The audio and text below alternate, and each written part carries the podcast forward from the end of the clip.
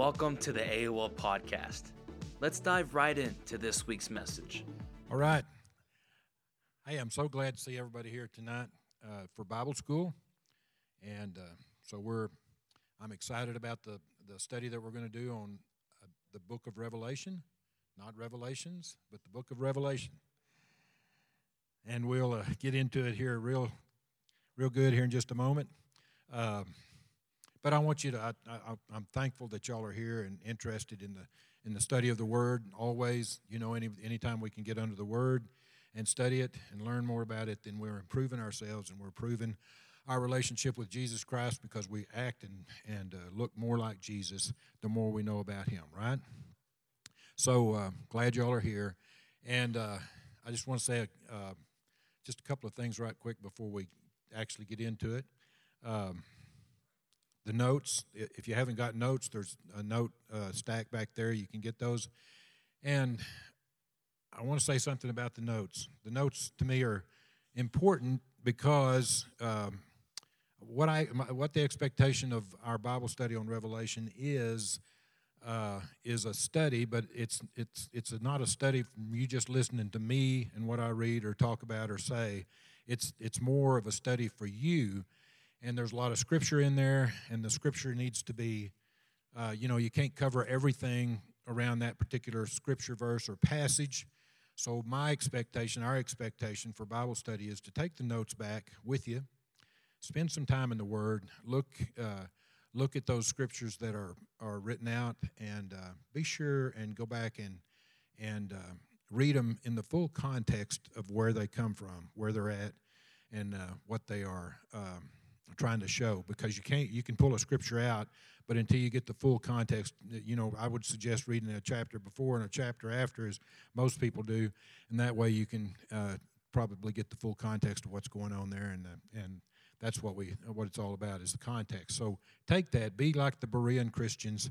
Uh, don't just take my word for it but uh, uh, go to the scripture and study the scripture and and uh, read what what the bible says about it. And it'll help you out in, in that regard. Uh, and then, uh, as we go through this, I pray for a little grace from y'all because I don't have all the answers. The book of Revelation is a, is a very uh, wonderful book. And there's, and there's many, many commentaries and studies written about it, and a lot of various, uh, and some of them are different than others, but uh, there's so much to it that there's no way you can cover it uh, in, in a in a concise Bible study like we do, uh, or like it, I mean, it's going to take a while to do this one anyway, and I hope y'all are in for the for the long haul because uh, it'll take a while to get through it, and we're not going to try to rush through it. We're going to try to get as much done as possible and study as much as we can um, until you know it comes a time to, to break or whatever like that. But uh, we'll we'll try to get through it. Uh, I know the la- when I taught it before with our when we had a small group um, Bible study group. It, it, took like a couple of years or three years to to get through it, and uh, I think we had 46 lessons in it during that time. Of course, we were they were shorter, and so uh, it took a little while longer to get through it. I'm going to hope to reduce that by a considerable amount. It won't take uh, 46 lessons to do it. I'm sure hoping it won't anyway. So anyway, grace from y'all to know that I I don't have all the answers, but the book does. The Bible does have all the answers, and that's what we're going to go about, go through, and try to get the answers out of the out of the Bible and, and see what it presents to us, and hopefully we'll uh, we'll learn something in the process and and uh, develop into stronger Christians. And uh, you know, the main thing too is to look at this. Is uh, we're living in a in a in a in a time when it looks like Revelation is unfolding right before our very eyes, and it may be and it may not be. I'm not going to set, I'm not going to say dates and things like that and say, well, because we're living and we see all these things going on, it's got to happen within the next few years. I, there's no way you can set a date on that. God's grace is always out there, God's mercy is always out there, and who knows, things can change for a while. But um, the thing about it is, you need to know about Revelation. The book is, is mostly it, it, of course, it pertains to Christians, and and uh, what we'll get into that, that later. But just to keep in mind, it's a book of hope. It's a book of of uh, of uh, telling us what's going to happen and and uh, the thing about it is we've read the end of the book, so we know it's a good book. We know the, that we win in the long run. By God wins, and that's what we're going to see in this in this regard. So um, it's not something to be scared of. It's not something to be worried about. The thing is, it's something that we need to be uh, it, we need to be uh, have a sense of urgency because we see these things happening. We see what's uh, predicted and prophesied in the book, book, and that should give us a sense of urgency to say, uh, we got to do our job. We got to get our loved ones saved. We got to get people around us saved, and do the best we can uh, to uh, spread the gospel of Jesus Christ. So that's that's the whole point that uh, I want to say about that. So anyway, it's going to be good. I believe it's going to be a, a good study and um, just bear with me. There's a lot of reading, a lot of scripture, and uh, it will uh, we'll cover as much as we can. And and if there's questions, we can take questions at the end or whenever. There may not be questions. It may be uh, maybe you don't have questions, but we'll we'll see as it goes how it unfolds. And and uh, I'm glad y'all are here. I'm excited about it. Y'all excited about it? All right. Well, let's start off with our. Um, let's start off with prayer, okay? And then we'll do our declaration over the Bible. Well, Father, we just come before you tonight, Father, and we just thank you that you're here. You're here amongst us. And Father, we just thank you for your presence, the presence of the Holy Spirit to speak to us. And to, uh, Father, Father, I just pray that your Spirit would lead us into all truth as we study your word, as we open it up and we dig into it and we see what you have to reveal to us through this book. And so, Father, I pray that you will walk through uh, with each uh, word that's spoken, every uh, subject that's covered, every uh, verse that uh, we get into, every uh, trail that we go down, every um, just every symbol, every meaning, all the things that we're going into, Father. I pray that your Spirit will lead us into all truth because we turn to you, Father. We know we can't do it on our own. We know we can't understand. We can't even un- believe and trust in the Lord Jesus Christ as our Savior without the Holy Spirit. So we thank you, Holy Spirit, for being here, being our interpreter, and leading us in the direction we need to go. So, Father, I pray for grace tonight for the words of my mouth to be spoken, to be totally in alignment with your word and your will for this evening. I pray that you will teach me as I as I try to teach, and that I will learn and, and grow and uh, be more like you in all the things. And Father, also to have the, the sense of urgency to, to know that our time is short. Uh, we should be looking and expecting your return any day. There's nothing to stop you from coming. But Father, we just uh, we just look forward to that. And Father, as we do the study of your word, the main thing we want to do is keep you lifted up, highly exalted and extolled, and above all, Father, so we can praise you and worship you during this process. And we thank you for it. I pray for, for every person here tonight, Father, that they would have the same idea in mind, that we want you high and lifted up. In Jesus' name, amen. All right, let's hold our Bible up and make our declaration. If you got the word, I hope you brought the word, and I hope you brought notes and a pencil or a pen or something to study with or write with, because there might be things you might want to write down. So, this is my Bible. I am what it says I am. I can do what it says I can do. I can have what it says I can have. I'm, I am about to be taught from the everlasting, I forget that part every time, the everlasting, incorruptible Word of God. And I will never be the same again. Never, ever be the same again. Amen. Hey, Pastor, I didn't see you slip in. Slipped in under the radar, didn't you? All right, let's let's get right into it. And uh, so let's let's uh, just start. I want to read uh, the first chapter of Revelation.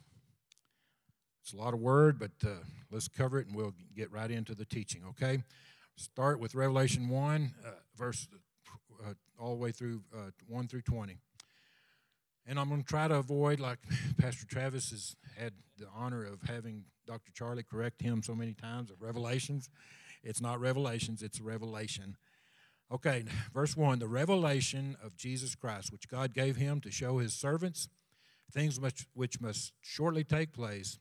And he sent and signified it by his angel to his servant John, who bore witness to the word of God and to the testimony of Jesus Christ, to all things that he saw. Blessed is he who reads and those who hear the words of this prophecy and keep those things which are written in it, for the time is near. Verse 4 John to the seven churches which are in Asia. This is what John is writing, or is going to write, or being spoken to. Uh, grace to you and peace from him who is, and who was, and who is to come. From, and from the seven spirits who are before his throne, and from Jesus Christ, the faithful witness, the firstborn from the dead, the ruler over the kings of the earth. To him who loved us and washed us from our sins in his own blood, and has made us kings and priests to his God and Father, uh, to him be glory and dominion forever and ever. Amen. Behold, he is coming with clouds, and every eye will see him, even those, even they who pierced him, and all the tribes of the earth will mourn because of him. Even so, Amen. I am the Alpha and the Omega, the beginning and the end, says the Lord, who is and who was and who is to come, the Almighty. Verse 9 I, John, both your brother and companion in the tribulation of the kingdom and the kingdom and patience of Jesus Christ, was on the island that is called Patmos for the word of God and for the testimony of Jesus Christ. I was in the Spirit of the Lord on the Lord's day, and I heard behind me a loud voice as of a trumpet saying, I am the Alpha and the Omega, the first and the last.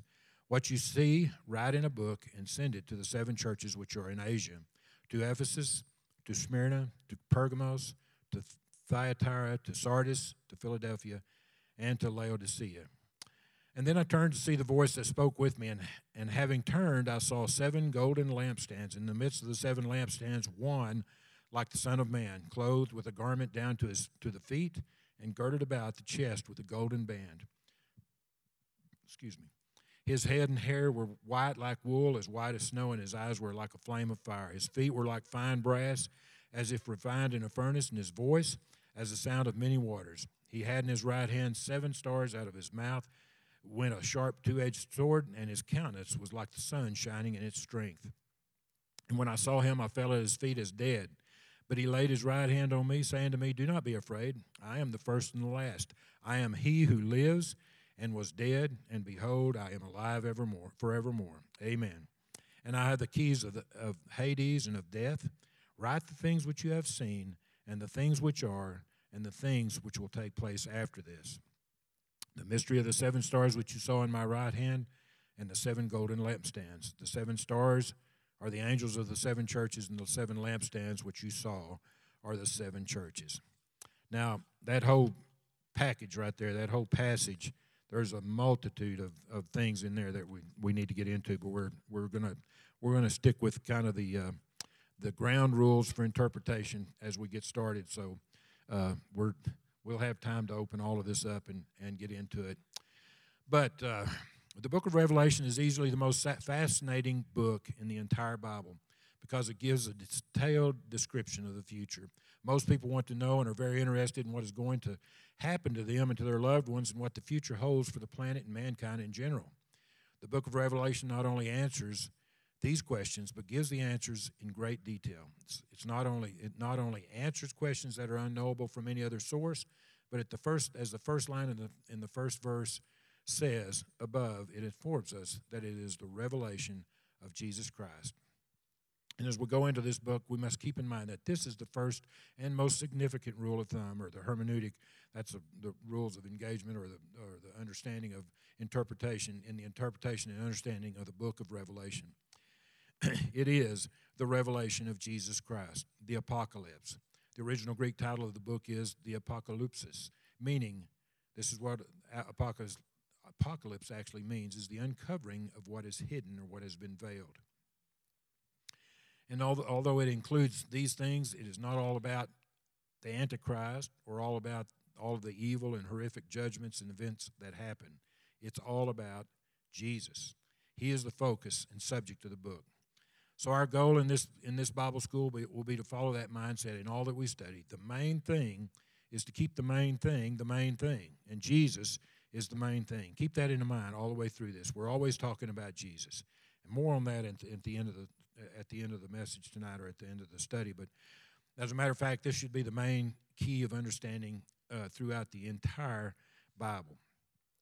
Colossians 1, verses 16 and 17 says, For by him all things were created that are in heaven and that are on earth, visible and invisible, whether thrones or dominions or principalities or powers, all things were created through him and for him and he is before all things, and in him all things consist. By him, for him, through him, before him, in him, that's Jesus. Ephesians uh, chapter 1, verse 9 and 10 says, Having made known to us the mystery of his will, according to his good pleasure, which he purposed in himself, that in the dispensation of the fullness of times he might gather together in one all things in Christ, both which are in heaven and which are on earth, in him. Mystery.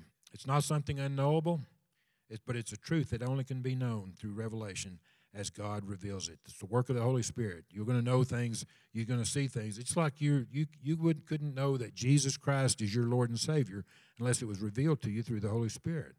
That's why salvation is so precious, right? It's because it's been revealed to you. It's something because it's been revealed to you. It's something you can never you can never forget. And let me just say, uh, as we go as we go through this, just another kind of a side note here um, talking about that. You know, like I said earlier, we're we're living in the times when we think uh, we are living in Revelation time, and uh, it sure, certainly looks like that. But I look at these times as as as uh, as what we're living in, uh, the time that we're living in now, as a as we see the things that are going on, all the evil that's taking place, all of the uh, demonic things that are taking place during this time. I would say we're and you probably you might agree with me, maybe not, I don't know, but I would say we're living in the prequel to the to the revelation time, right? I mean, this is the preparation time. This is the time, and and I thought of this just on on the way over here, and this like you might not agree with this, and I'm not trying to insult anybody in here, but it's like right now with all the things that are going on. Uh, there's, and we'll see as we go through this thing that there's there's certain things that can't happen until certain other events happen, and so we can't say that we're we're living totally in Revelation time because there's certain things that got to happen before the full uh, fulfillment of, of uh, most of the, the book of Revelation. But I was just thinking about this. You know what the devil is doing right now, what the what the world system is doing right now is he's he's uh, all these things that are going on with the with the uh, the control methods they're using and the uh, pandemics that we've seen. And I know that's a touchy subject, but I look at this as a to me, it's it's something that right now I think we're we're being used as the crash dummies for the real thing when that happens in, in Revelation. You know, so how much can how much can people take, and how much does it take to control the masses? And you know, so he's seeing that right now. We're seeing that right now that it's uh, you know there's a lot of sheep out there. So anyway, that's just a side note. I want to throw that out, but it's it's you know like are we the crash dummies for the for the uh, time of the revelation? I don't know. That's why you got to get your you got to get your uh, your uh, salvation in place, your your relationship with Jesus in place, so you don't have to go through most most of it. So as we study, even though we see all the things involved, it's all part of the revealing of the ultimate purpose of God and the ultimate plan for man. And as we see the descriptions of the depths of the depravity of fallen man in this book, we will at the same time see the magnitude of the manifestation of the glory that belongs to God alone. John 1.14 says, And the word, became flesh and dwelt among us, and we beheld his glory, the glory as of the only begotten of the Father, full of grace and truth. That's the glory of God, is Jesus made, made in the flesh, the Word made flesh in the, in the form of Jesus. Isaiah 42 8 says, I am the Lord, that's my name, and my glory I will not give to another, nor my praise to carved images. Do we use any carved images today for our do we have idolatry in this world today? Yes, we do. So as we go forward, this is the way to focus on what and who the book of Revelation is all about. The main thing, again, is to keep the main thing the main thing. And who is the main thing? Jesus Christ.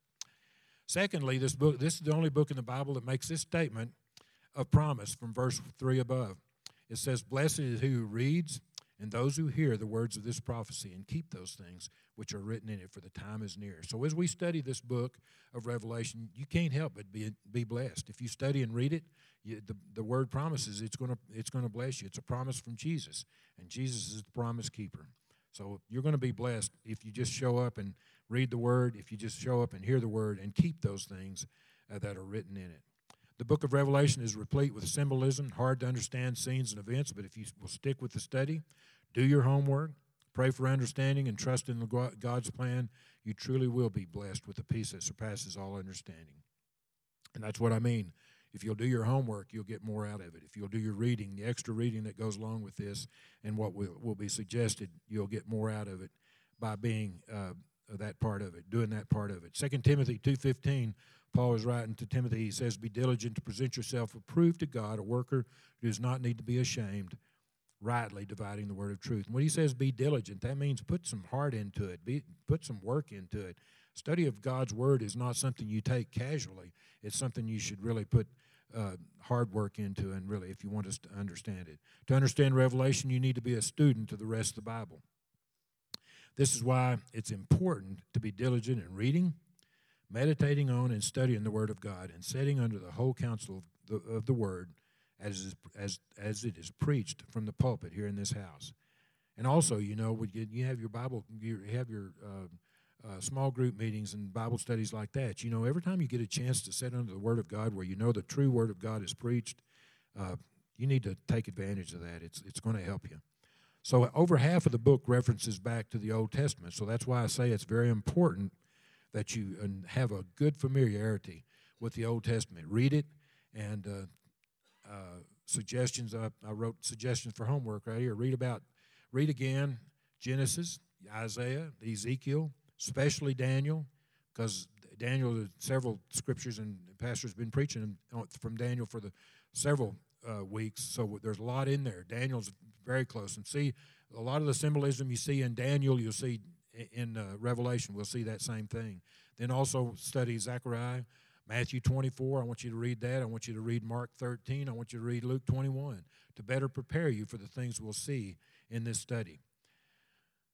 So, as we go forward, the book of Revelation is generally interpreted uh, by one of these five different ways. I found five. Most people say four, but I, I found five. We'll just do a quick on a quickie on uh, the different methods of interpretation or the different views of interpretation uh, of the book of Revelation. First, we have the the preterist interpretation.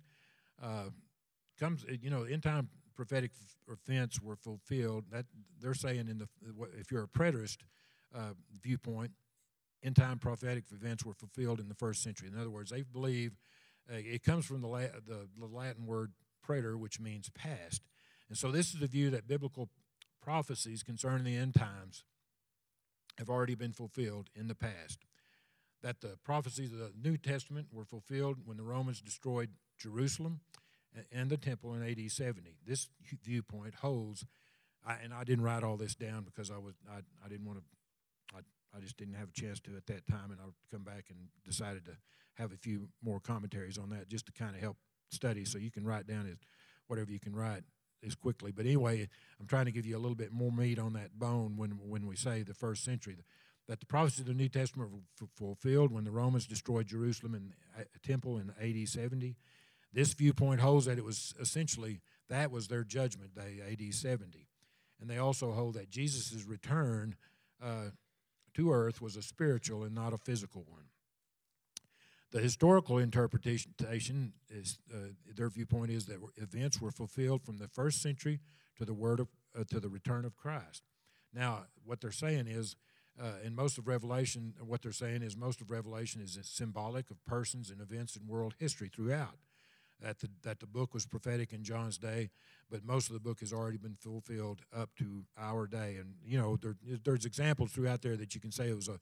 They say that it was a historic. Um, uh, it was fulfilled historically. One of the things uh, one commentator said was, uh, like in, in when we get to it, we'll see it in chapter nine where it says the the um, the um, locust, the terrible locust would come out of the and the ter- locust. Uh, I can't remember exactly what it was, but they were uh, the exact.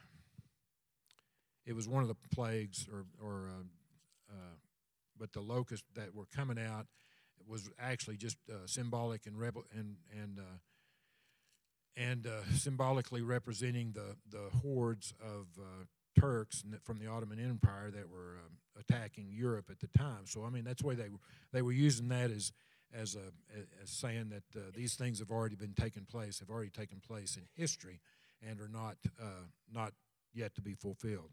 Now, then there's the allegorical interpretation that uh, the book of Revelation is an allegory, and it symbolizes the battle between uh, the battles between good and evil. It's in this story they believe that Jerusalem, uh, in this story of Revelation, as they would call it, uh, they believe that Jerusalem represents the church and Babylon represents the world system.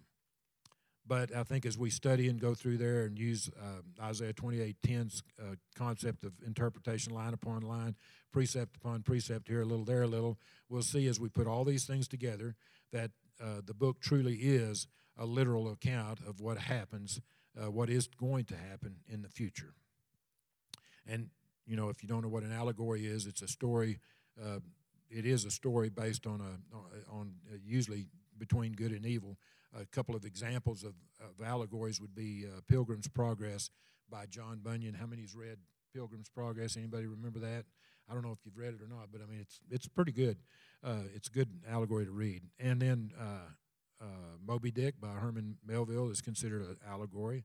Aesop's fables are considered allegories, or stories that have a have a, uh, a an account to, to show you know the difference between good and evil, the, the triumph of good over evil, and things like that. Then number four was the uh, the amillennial interpretation, where the book represents the seven phases of church history.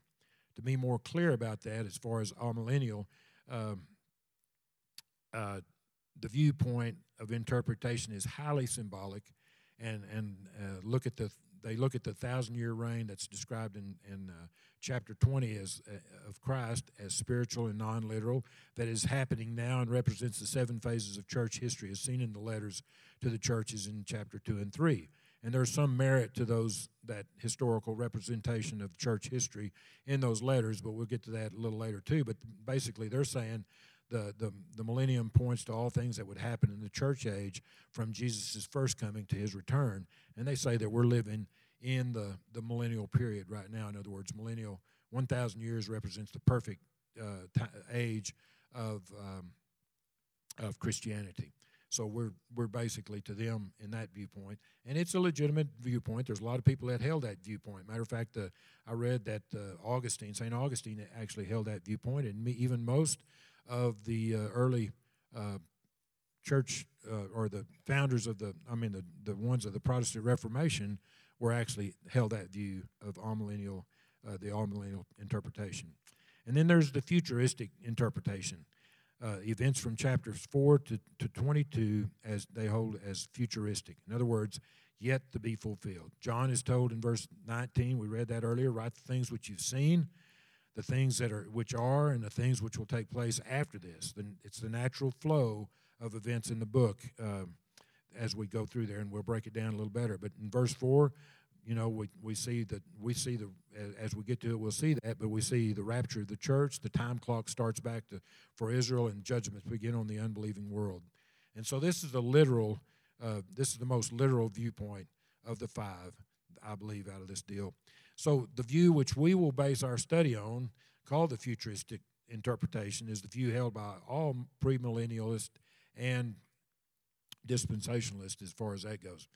Uh, this view sees Revelation as primarily uh, prophetic. It begins with the revelation of the glorified Christ, and the history of the church is given. Then at the end of the chapter 3, the, the church goes to heaven, and we see it, not as the church anymore, but as the bride which will come to earth with Christ when he comes to establish his kingdom. That thousand year reign, John will tell us more about. It will be a time of testing, for at the end of the, that period, Satan will be released for a brief season uh, then the final rebellion is put down and eternity begins. This is the viewpoint of Revelation we will endeavor to explore. Uh, history testifies that uh, we have been looking for Christ to come again ever since he left. Wouldn't you say that was right? Are we ready for Christ to come? Boy, wouldn't that be a great day? That is going to be a great day. the book of Revelation has six striking and singular features. Revelation is the only prophetic book in the New Testament. Uh, in the the only prophetic book in the New Testament. In the Old Testament, seven, 17 prophetic books speak of Christ's return. When John, the writer, wrote his gospel, he reached far back into eternity past and said, In the beginning was the Word, and the Word was with God, and the Word was God. That's John 1 1. Now, writing the Revelation, he reaches far into eternity future and the eternal kingdom of our Lord and Savior, Jesus Christ. Revelation promises a special blessing to anyone reading the book and a warning for those who tamper with its message. You can read that in Revelation 1 3 and 22, 18, and 19. It's dangerous to say anything to mislead people looking for, to God for help. So Revelation 1 3 says, Blessed is he who reads and those who hear the words of this prophecy and keep those things which are written in it, for the time is near. And then Revelation 22, 18 through 19 says, For I testify to everyone who hears the words of the prophecy of this book. If anyone adds to these things, God will add to him the plagues that are written in this book. 19 says, And if anyone uh, takes away from the book, words of the book of this prophecy, God shall take away his part from the book of life, from the holy city, and from the things were written, with, which are written in this book. Revelation is not a sealed book, it's, it's able to be understood. Daniel was told to seal his book until the time of the end. See Daniel 12 9. You can read that. Go back. I can encourage you to read that. But, but John is told to not seal this book, for the time is at hand in 22:10. Now I've got those verses here, so we'll just see what they say. In Daniel 12:9 it says, "Go your way, Daniel, for the words are closed up and sealed till the time of the end." And then in Revelation 22:10 he says, "And he said to me, Do not seal the words of the prophecy of this book, for the time is at hand." And I believe it is. I believe the time is close at hand. Uh, we know at least uh, seven years down the way. Uh, things, the, all these things will take place, and within that, after it starts. Revelation is a series of visions expressed in symbols that deal with reality. The literal interpretation is always preferred unless John makes it clear otherwise. And then Revelation is like a great union station where the great trunk lines of prophecy have come to come from other portions of Scripture. We need to understand where each began and how it was developed as it arrives in Revelation. Revelation brings to complete conclusion what began somewhere else in Scripture. It's critical to a right understanding of the book to be able to trace each great subject of prophecy from the first reference to the terminal. This is why you need to read and have knowledge of the rest of the Bible to understand Revelation. More than 500 times it alludes to or references the Old Testament. In its 404 verses, 278 contain references to the Old Testament. In other words, over half this book depends on your understanding of the Old Testament. So it's very important that you have daily Bible readings. It's very important that you stay up with those, and it's very important that you go back and read uh, those those books uh, again and again to see what God has in there. So you know, he said like he said, Revelation is like an airport, airport uh, with ten great airlines coming into it. The ten great subjects of prophecy that all land in Revelations are these. these are the things we see, the prophetic things we see landing in the book of Revelation.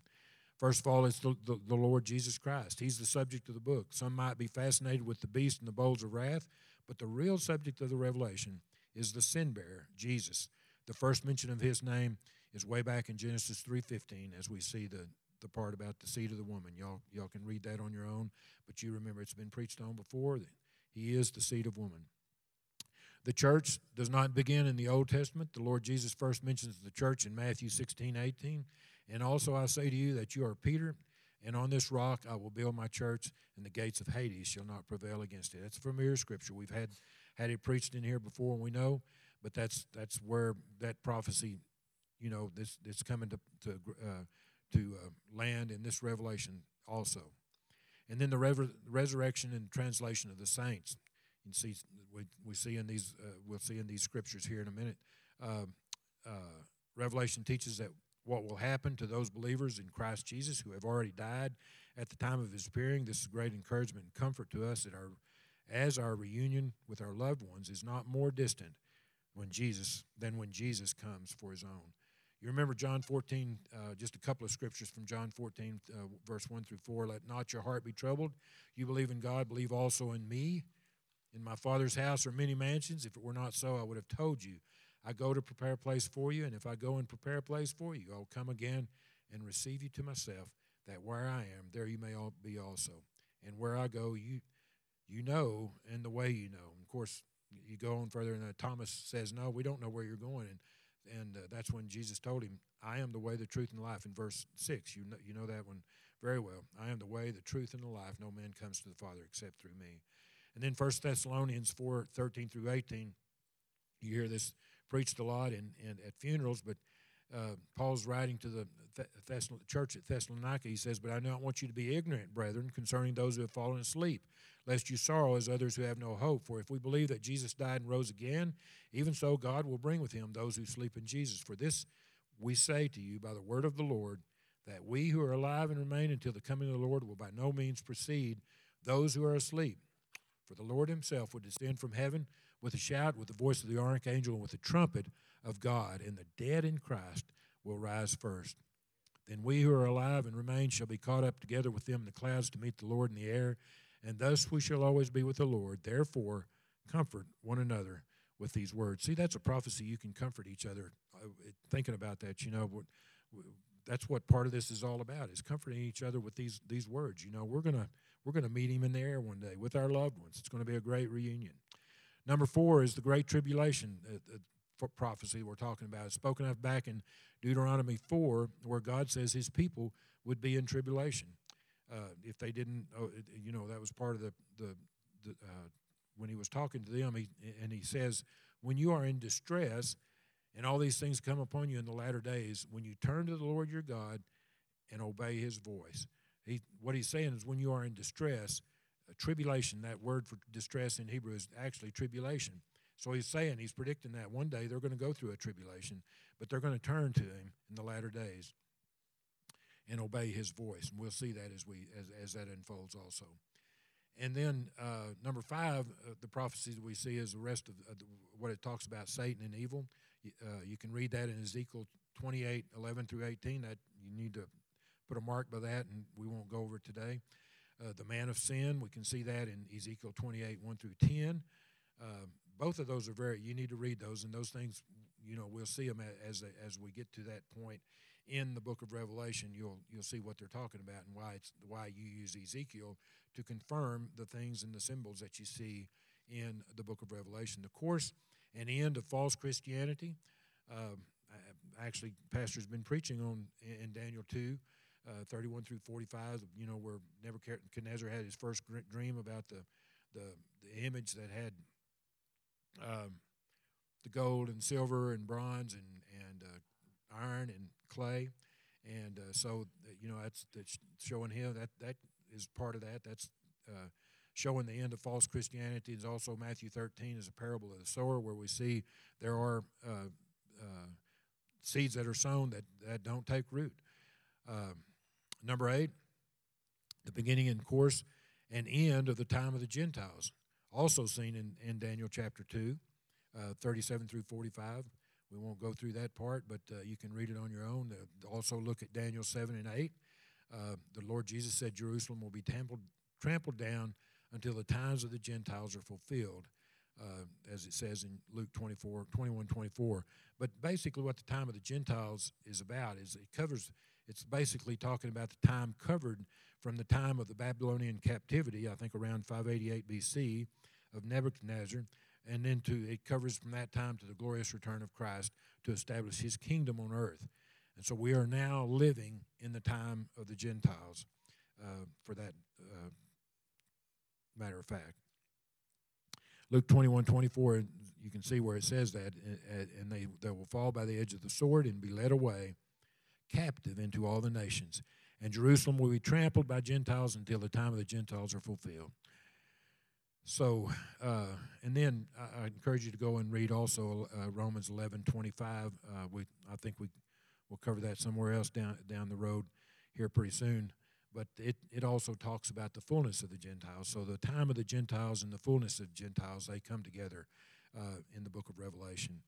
The second coming of Christ, according to Jude uh, 1, 14 through 15, where he says that Enoch spoke of that, which takes us back to the time of, of the Genesis record.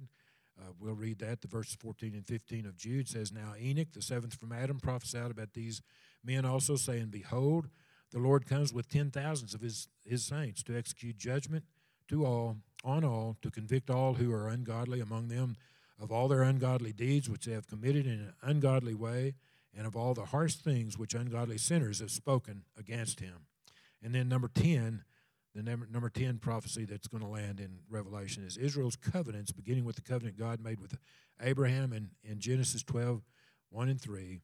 Read that on your own. That, but God promised Israel five things, and God says in Revelation that he will fulfill them all. So, Revelation is not a difficult book. I mean, we make it difficult more than anything else, but it but sometimes but some try to make it overly symbolic, hard to understand, uh, but is actually the most orderly book in the Bible. John puts down the instructions given to him by Christ, as we read before. Then it divides itself in a series of seven. No other book in the Bible organizes, itself like that. What we read in, in verse 19 above was write the things which you have seen, and the things which are, and the things which will take place after this. We'll, uh, we'll break that down even a little further as we go through the different chapters of Revelation and see what it has to say in those different areas. So keep in mind, we're still going through here looking at things that will help us to uh, uh, interpret Revelation and understand Revelation. But keep in mind, all Bible prophecy, prophecy is primarily addressed to one of four people groups, um, and specifically in, in Revelation. The message to the individuals, the person is the pastors, and the reference in Revelation is chapters 2 and 3, the letters to the churches. And then, of course, the message to Israel, the nation, the, the, the person speaking to is the, the Jewish people and we'll see specific things in Revelations chapter, Revelation chapter 7 and 12 about that. And then number three, the, the Gentile nation, nations, they will see the judgments, and we'll see all of that or a lot of that take place in 8, 9, 15, and 16 chapters. And then, of course, the church, we see that in the seven churches, the letters to the seven churches in Revelation chapter 2 and 3. So the apocalypse uh, the Revelation reveals God's blessings, judgments for the church, Israel, and the Gentile nations. And, and for anybody that wants to know, the Hebrew word for Gentile nations is goyim.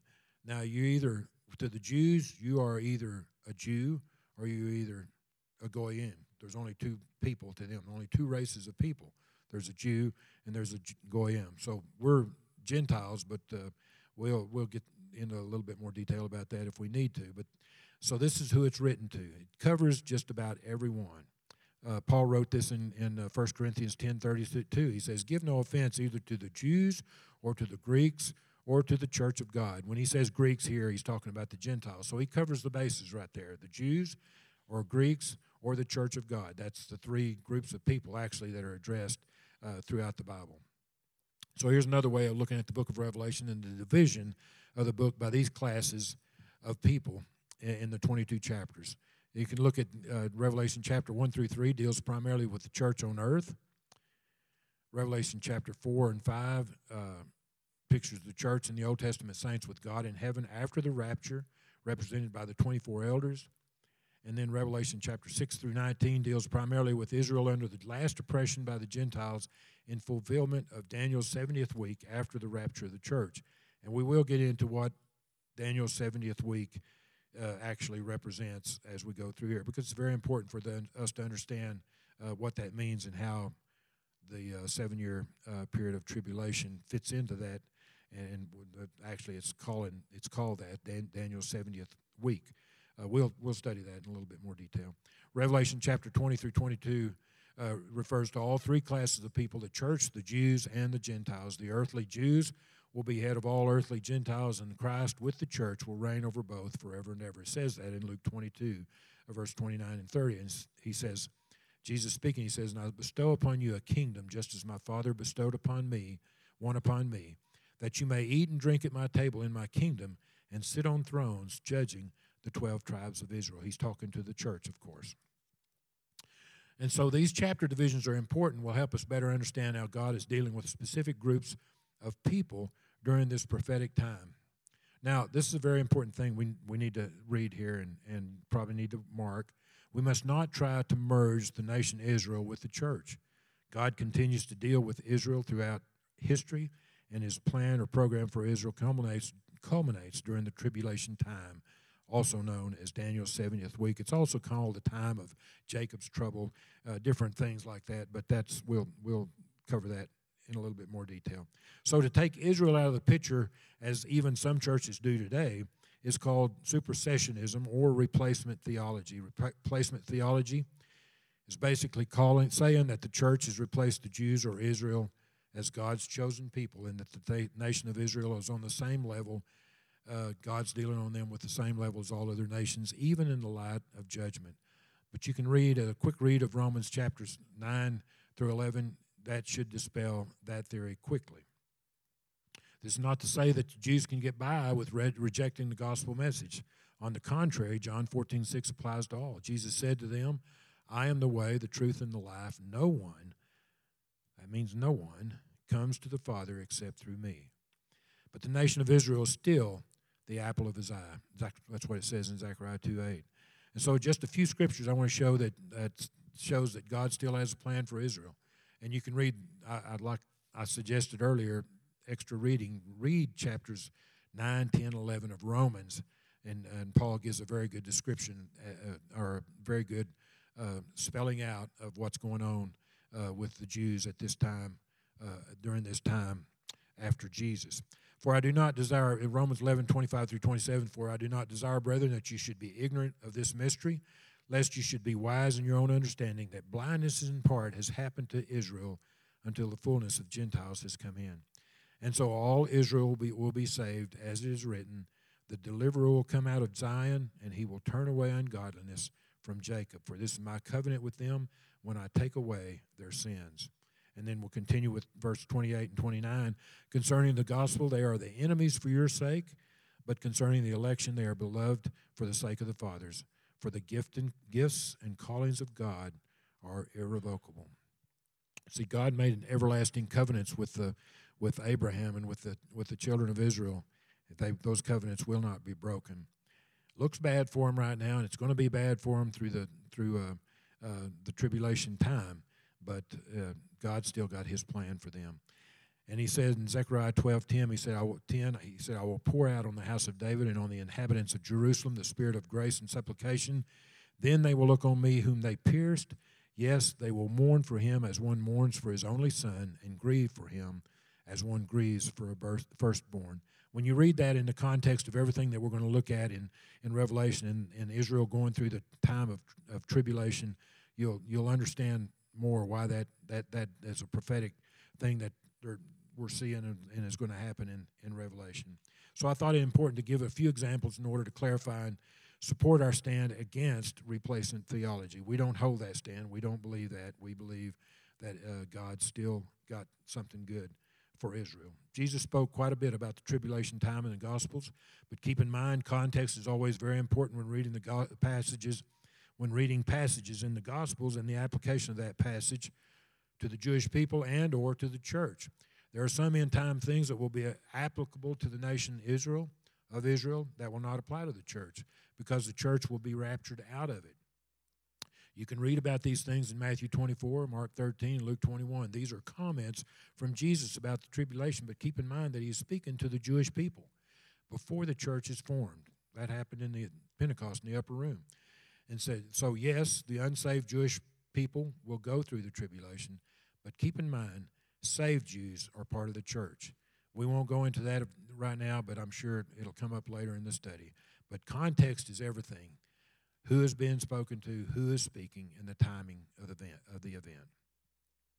So also keep in mind it's best to look at the event events of the book as in consecutive order uh, in the order that God gave them, not according to our finite mind, trying to fit events and sequences to our own way of thinking. There are a few exceptions that are more like a flashback in time. We'll cover those and note those as we go through the, that segment of study. But I promise you, this will be a challenge at times because of the ways we tend to think. Because we, we think in terms of, of trying to put things into the way of our thinking instead of using what the Bible actually says about those things. And we don't want to do that because we're taking we can't take scripture out. Scriptures are not. Uh, I mean, they're not to be interpreted on, you know, your own specific interpretation. Uh, without the rest of the Bible. You know, in other words, the Bible interprets itself. And so, uh, because of the hard to understand symbolism at times, but let's stick with the idea of interpretation as we come upon a questionable item. We'll address it as best as we can from, from what the Word, the Word of God, shows us. That's the most, that's the best method of interpretation. Stick with the word. You know, one one uh, commentary uh, says this is a good rule of thumb to have to have when you're trying to interpret or, or make sense of what uh, what whether it's whether it's literal or whether it's uh, uh, symbolic. When the plain sense of Scripture makes sense, seek no other sense. In other words, don't try to make something symbolic or spiritual out of something that's actually it's trying to tell you is uh, actually literal. And so most of it will be literal, but we'll see symbolic things in there and we'll address those things as we uh, come about that time. So good. Still got 10 minutes and we got about a four or five minute video to see. But Did y'all get anything out of that? I mean, I know it's a lot of word and study, but I mean, and it's going to be like that. We're gonna we're gonna have a lot of scriptures to read and a lot of commentary to to do. But I, I believe as you study, and, and the most important thing is when you go study at your home and you get that own revelation, your own revelation, when you start comparing and seeing the things, how it all fits together, and how the pieces are like a puzzle that are fitting together. And then when that puzzle all comes together, it's going to be the most beautiful picture you ever saw when you see the plan and purposes of God through Jesus Christ for uh, all of mankind. So I picked a. I want. I want to show a. It's it's a video, but it doesn't have any pictures on it. I don't think but it's it's a good it's a good video, YouTube video that uh, Jennifer will play. And uh, since the pastor's been talking about the fourth man in the fire, I think you'll enjoy this. This is a this is a, a video from that Oral Roberts or that made several several years ago. Who is this fourth man? I'll tell you who the fourth man is. In Genesis, he is the seed of the woman. In Exodus, the Passover lamb. And Leviticus, our high priest. In Numbers, the pillar of cloud by day and the pillar of fire by night. In Deuteronomy, the prophet like unto Moses, and Joshua, the captain of our salvation. In Judges, our judge and lawgiver. In Ruth, our kinsman redeemer. In 1st and 2nd Samuel, our trusted prophet. In Kings and Chronicles, our reigning king. In Ezra, our faithful scribe. In Nehemiah, the rebuilder of the broken down walls of human life. In Esther, our Mordecai. In Job, our day spring on high. And our ever living redeemer, for I know that my redeemer liveth. Who is this fourth man? I'll tell you who he is. In Psalms, he's the Lord our shepherd. In Proverbs and Ecclesiastes, he is our wisdom. In the Song of Solomon, he's the lover and the bridegroom. In Isaiah, the Prince of Peace. In Jeremiah, the righteous branch. In Lamentations, the weeping prophet. In Ezekiel, the wonderful four-faced man. And in Daniel, the fourth man, the burning fiery furnace. Who is this fourth man? In Hosea, he's the faithful husband, forever married to the backslider. In Joel, the baptizer with the Holy Ghost and fire. In Amos, our burden bearer. In Obadiah, the mighty to save. In Jonah, our great foreign missionary. In Micah, the messenger of beautiful feet. In Nahum, the avenger of God's elect. In Habakkuk, God's evangelist evangelist crying, Revive thy work in the midst of the years. In Zephaniah, he is the Savior. In Haggai, the restorer of God's lost heritage. In Zechariah, the fountain opened up in the house of David for sin and uncleanness. And in Malachi, the Sun of Righteousness rising with healing in his wings. Who is this fourth man? In Matthew, he's the Messiah. In Mark, the wonder worker. In Luke, the Son of Man. In John, the Son of God. In Acts, the Holy Ghost. In Romans, our justifier. Corinthians, our sanctifier. In Galatians, he is the Redeemer from the curse of the law. In Ephesians, the Christ of unsearchable riches. In Philippians, the God who supplies all our needs. In Colossians, the fullness of the Godhead bodily. First and Second Thessalonians, he is our soon coming King. In First and Second Timothy, our mediator between God and man. In Titus, our faithful pastor and Philemon, a friend that sticketh closer than a brother. In Hebrews, the blood of the everlasting covenant, and James, the great physician. First and Second Peter, the chief shepherd, who soon shall appear with a crown of unfading glory.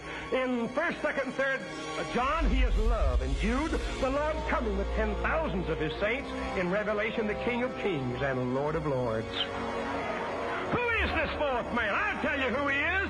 He's Abel's sacrifice, Noah's rainbow, Abraham's ram, Isaac's wells, Jacob's ladder, Issachar's burdens, Judah's scepter, Balaam's Shiloh, Moses' rod, Elijah's mantle, Elisha's staff, Gideon's fleece, Samuel's horn of oil, David's slingshot, Isaiah's fig pole, Hezekiah's sundial, Peter's shudder, Paul's handkerchiefs and apron, Stephen's signs and wonders, John's pearly white city. Fourth man? He's a husband to the widow, a father to the orphan, to those of us who travel the dark night. He's the bright and morning star. To those who go through the lonesome valley, he's a lily of the valley, the rose of Sharon, the staff of life, and honey in their eye. Who is this fourth man? He's a rock in a weary land. He is a pearl of great price. He is the everlasting Father, and the government of our life is upon his shoulder. Who is this fourth man? He is Jesus of Nazareth, the Son of the living God. Hallelujah. You already get a shout out of that, hadn't you? He is the Son of the living God. Jesus, Jesus, Jesus. You tell me that the book of the 66 books of the Bible aren't about Jesus all the way through there, right? Well, Pastor, I wish I'd put the one up there for Jimmy Swaggart, too. Now, he's the one that could have put that. He is the Son of the living God. He will. but I thought I'd use Oral Roberts. It went with the fourth man in the fire. we so I hope you got something out of that. Let's let's close with prayer and and we'll uh, and I hope to see you next week. We got the we'll do this lesson number two on that. So Father, we thank you for your word as revealed to us tonight. We thank you, Father, that you are King of Kings and Lord of Lords, and we praise you. We give you glory. You are Jesus, our Lord and Savior. Lord, we love you. We thank you for loving us first. And so, Father, we thank you as we leave this place. We know that we have been blessed by we because because we have read your word, we have heard your word, and we will work upon it. We will work in your word. And so, Father, we thank you for that. And we just praise you and thank you that you're watching over us as we leave this place. In Jesus' name, amen.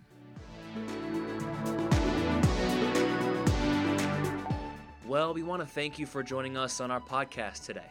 We pray that you heard from God and that this message was for you.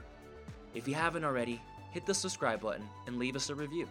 It helps us reach more people with this message. Arena of Life takes pride in connecting to God, to church, and to people, and we want to connect with you. So don't forget to check us out on all social media platforms, to check out our website, arenaoflifechurch.org, and to download the Church Center app and to choose Arena of Life as your church and a special thanks to those who make a difference by giving generously. You help us change lives and produce weekly content like this that reaches the world.